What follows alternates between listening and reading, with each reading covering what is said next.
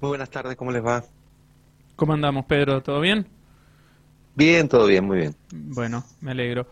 Eh, senador, lo llamamos, eh, usted está en Mendoza, justamente, ¿no? Bien decía Laura recién, senador provincial. Está en Mendoza y, son horas eh, convulsionadas, ¿no? Días convulsionados, todo esto que se está viviendo con, los sindicatos, sobre todo, con, el SUTE, con, con AMPROS, con ATE, el gobierno que se lleva ahí detenido este, hoy a, Roberto Macho, que es la cabeza de ATE, a Adriana Iranzo también, que también es otra sindicalista. Eh, ¿Cómo están siguiendo todo esto que, eh, que hay y que se vive ¿no? allá en, la capital provincial? Usted que, bueno, es San Rafaelino, pero lógicamente está allá al ser senador. Y la verdad que con, con mucha tristeza. Digo, lo primero que tiene que primar para llegar a buen puerto en cualquier eh, negociación es la capacidad de no perder la comunicación. Y creo que esto es lo que, lo que se ha perdido. Eh, la semana pasada, la, verdad que fue una muestra contundente eh, del sector de la salud, del sector de los maestros y de los empleados del Estado, de cómo está la situación. Eh, si bien digo los maestros estuvieron durante mucho tiempo condicionados por el ítem aula, llegó un momento que dijeron basta y, sabiendo que por más que le descontaran de su salario, eh, una gran parte no por eso iban a dejar de pedir eh, por sus derechos. y en esto, cuando uno hace una negociación y una negociación paritaria, lo que no puede salir nunca es por decreto, ¿no? Y creo que el, que el gobierno ha tomado una actitud egoísta en este sentido. Uno tiene que primar eh, la conversación, la, cordura, eh, y cuando son acuerdos, esto una, se necesita hacer un acuerdo paritario, de dos partes discutiendo y poniéndose de acuerdo. Eh, cuando en vez de esto lo que existe es una parte que es el Estado que impone las condiciones y da lo que él cree que tiene que dar y en este caso un aumento por decreto, la verdad que termina en esto, termina en más protestas, en descontento social eh, y, nunca se va a poder llegar a buen puerto. Mm. Em, ¿Qué siente cuando el gobierno provincial, lógicamente, no encabezado por, por Suárez en este caso, le echa la culpa al gobierno nacional directamente? Dice que eh, los gremios están que acordó con los gremios en marzo, con, con casi todos, y que ahora los mismos están reclamando por una crisis que hay a nivel nacional que excede al gobierno provincial y que básicamente em, ellos, eh, me refiero al gobierno provincial, no cuenta con eh, la posibilidad de emitir, con lo cual hay que tener recaudos a la hora de dar los aumentos. ¿Qué, siente cuando pone esa excusa el gobierno de, Suárez? Mire, la verdad que, que, que, es una incoherencia. Uno no, no puede siempre echarle la culpa a los demás. Y puedo dar eh, de estos ejemplos. ¿Por qué, digo, en el municipio de San Rafael no pasa? Porque se llegó a un acuerdo paritario con los estatales, con, con, con los municipales. ¿Por qué no pasa en el resto de las provincias? Y porque se llega a un acuerdo. Digo, esto es fundamentalmente eso. Nadie va a desconocer el problema que hay en este momento eh, con la inflación, porque sería tonto hacerlo. Ahora, también hay que decir que el gobierno de la provincia de Mendoza depende en su gran mayoría este, de los aportes que hace el gobierno de la nación, que le entran por coparticipación. Y todo el mundo sabe también, y sería tonto no reconocerlo, que la recaudación va más que bien y ha aumentado al mismo ritmo de la inflación. Entonces, negarle a los maestros este, el aumento que les corresponde que le corresponde por derecho y sentarse a negociar, no tiene sentido echarle la culpa a otro. Creo que solamente impericia del gobierno de la provincia y del gobernador. Y todo esto en algún momento eh, se cae por su propio peso y es lo que ha pasado hoy. Es lo que ha pasado desde la semana pasada cuando le, le, han dicho basta y no le creen al gobernador que los problemas siempre son externos.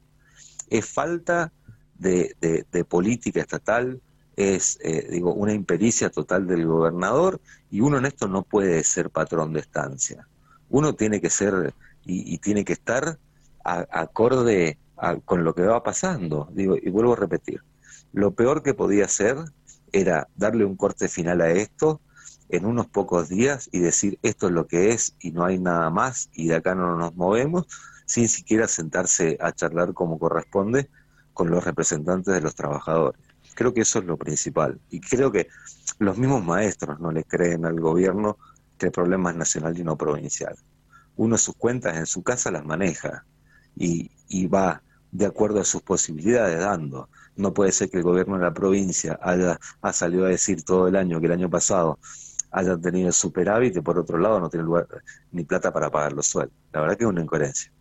Senador, ¿usted piensa que el alrededor del gobernador de la provincia de Mendoza lo está asesorando mal o la decisión la toma firmemente el propio gobernador? No, creo que el gobernador de firme no tiene nada. Eh, creo que el gobernador no tiene firmeza. El gobernador no sé siquiera si está mal asesorado. Eh, la verdad que si con esto lo que pretende es dar señales de firmeza y la verdad que está equivocado. Eh, creo que es posible que tengan una pelea interna dentro del gobierno provincial entre la línea de Suárez y la línea y la línea de Cornejo y en estos tengan grandes disidencias que por ahí es lo que vemos en la legislatura pero e, es, un problema directamente del gobernador y si el gobernador no sabe lo que está pasando yo le voy a dar un ejemplo. El gobierno salió a decir que eh, que el acatamiento del paro eh, docente la semana pasada había sido del 32% cuando todos, todos sabemos que fue casi del 100% porque no había nadie en las escuelas. Entonces no se puede tapar el sol eh, con la mano, no se pueden hacer esas cosas. Este, y es posible que esté mal asesorado. No sé si Báñez, no sé si el, eh, ministro de, Educación de la provincia, Tomás, no sé quién este, lo está asesorando, pero está claro, está claro que si hay algún culpable es el gobernador porque es el jefe máximo político de la provincia. Bien. Em, Pedro Serra, ¿no? Senador provincial del PJ. Em, senador, estas diferencias que hablaba entre Suárez y Cornejo, un sector que responde a Suárez y un sector que responde a Cornejo, ¿en qué lo notan en la legislatura ustedes? No, digo, está claro, está, está claro en el mismo gobierno. Creo que hay eh, un gobierno que que se ha empezado a retirar, creo que el gobierno de, Suárez está en plena retirada y hay otra parte este, que conforma el gobierno provincial que a mi modo de ver está tratando de llegar nuevamente a la gobernación y creo que ahí es el cortocircuito. En este caso creo que a Cornejo le conviene que, eh, que, Suárez eh, eh, ande con el pie izquierdo. Te voy a dar un ejemplo. a mí siempre me gusta dar ejemplos. ¿Por qué? Perdón, perdón, la provincia perdón, eh, se prendía fuego eh, eh, y estaba había una marcha histórica de los docentes, eh, Cornejo estaba comiendo un locro en Córdoba. Este, bueno, es toda una señal. Digo, si hubiera estado preocupado por lo que pasaba en Mendoza, tendría que haber estado aquí. Mm. No en Córdoba haciendo un locro y comiendo un locro con, con los miembros de la UCR. Mm creo que es una clara muestra. Sí. Em, bien, pero ¿y, usted cree, que, no sé, que Cornejo quiere que a Suárez le vaya mal, por ejemplo? Mire, yo no sé qué es lo que quiere Cornejo, habría que preguntarle a Cornejo. Yo, yo, te digo las cosas que uno observa y que ve y que ve todos los días y que ve todos los días. Mm. La verdad que si uno está en el mismo barco y lo que quiere es que la provincia salga adelante y alguien alguien tendría que poner sobre aviso al gobernador y decirle, mirá, esto es un reclamo en serio, esto es un reclamo que tiene fundamento, este es un reclamo que donde estuviste a, a los maestros un año entero sin darle aumento, es un año donde las paritarias anteriores también fueron por decreto, no se llevó a ningún tipo de consenso, sino que el gobierno fue el que decidió qué aumentos le iba a dar, y esta, y digo, ya hace pocos días que todavía tiene que llegar a la legislatura, porque esto tiene, el decreto que acaba de dar de aumento lo tiene que ser refrendado por la legislatura, también va a venir a la legislatura. Vuelvo a repetir, creo que no es el camino, que no es el camino para ninguna de las cosas. Hoy acabamos de sacar eh, una ley en la legislatura donde eh, nos hemos puesto de acuerdo con, con, con el bloque oficialista creemos que es una buena ley, que se trata de una modificación de, del Código Procesal del Código Procesal Penal con lo que tiene que ver con los ciberdelitos. Eh, y cuando hay voluntad, es una ley que hemos trabajado en forma conjunta, que nos hemos puesto, que hemos estudiado. El, Ejecutivo eh, presentó un proyecto, nosotros lo mejoramos, ellos entendieron que eran las mejoras que nosotros estábamos introduciendo, que eran un montón, eran buenas para el proyecto y el proyecto salió. Digo, pero esto se hace de esta forma, uno se sienta, trabaja, acuerda y las cosas salen. Cuando uno actúa como, como, patrón de estancia y sin tener ningún tipo de razón, así terminan las cosas como están terminando en la provincia hoy. Yo en mi vida, que me acuerde, había visto eh, movilizaciones tan grandes, mucho menos de los maestros, de los empleados estatales reclamando por un sueldo. Mm, bien.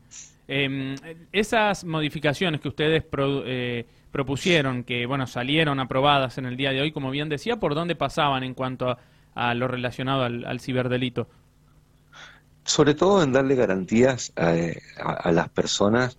Eh, nosotros eh, aprobamos varias figuras, una de ellas es el agente encubierto digital.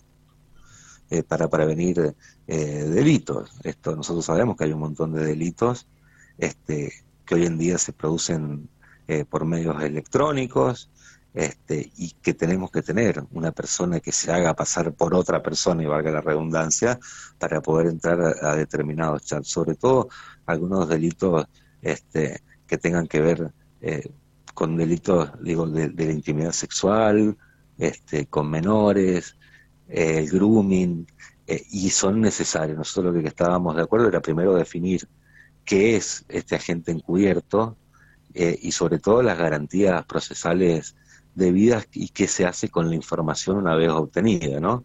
Nosotros estábamos eh, convencidos que más allá que estas figuras, que son figuras muy nuevas, hay solamente eh, cinco provincias que lo tienen hoy en día en la Argentina, es un tema nuevo a, nivel mundial, creemos que tenían que tener las garantías necesarias constitucionales para que no caer en nulidades y sobre todo el control y que hubiera figuras responsables que ordenara las medidas y que tenía que ser el juez de garantía quien ordenara las medidas y que las revisara para que esto no se transformara en eh, un, a ver, espiar por espiar sobre cualquier cosa y sobre cualquier cantidad de delito, cualquier calidad de delito. Lo que hicimos fue acotarla a una a una, a una cantidad determinada de delitos que son delitos graves o gravísimos que tienen que ver ya sobre los delitos que, que, acabo de explicar y, también sobre delitos, eh, no sé, puede ser clonación de tarjetas, eh, puede ser estos eh, que está muy de moda, ¿no? que se hacen pasar por otras personas desde, muchas veces de los mismos presos, de las cárceles, el robo de identidades, etcétera, etcétera, que nosotros veíamos que, que, y vemos que tienen gran gravedad, y pero son delitos graves, delitos complejos, no creíamos que era necesario para hacerlo para cualquier tipo de delito ni que esto fuera una forma de investigación para cualquier tipo de delito. Bien. Eh, Pedro Serra, senador provincial del PJ. Pedro, ¿qué visión tiene también sobre lo que está ocurriendo con la inseguridad, no? Hemos hablado de esto en otras oportunidades, pero la realidad y el día a día nos llevan a volver a consultarle, en este caso a usted, eh, sobre este tema, ¿no? y, la visión que tiene sobre lo que está ocurriendo en Mendoza. La verdad que lo que está ocurriendo en la provincia es grave.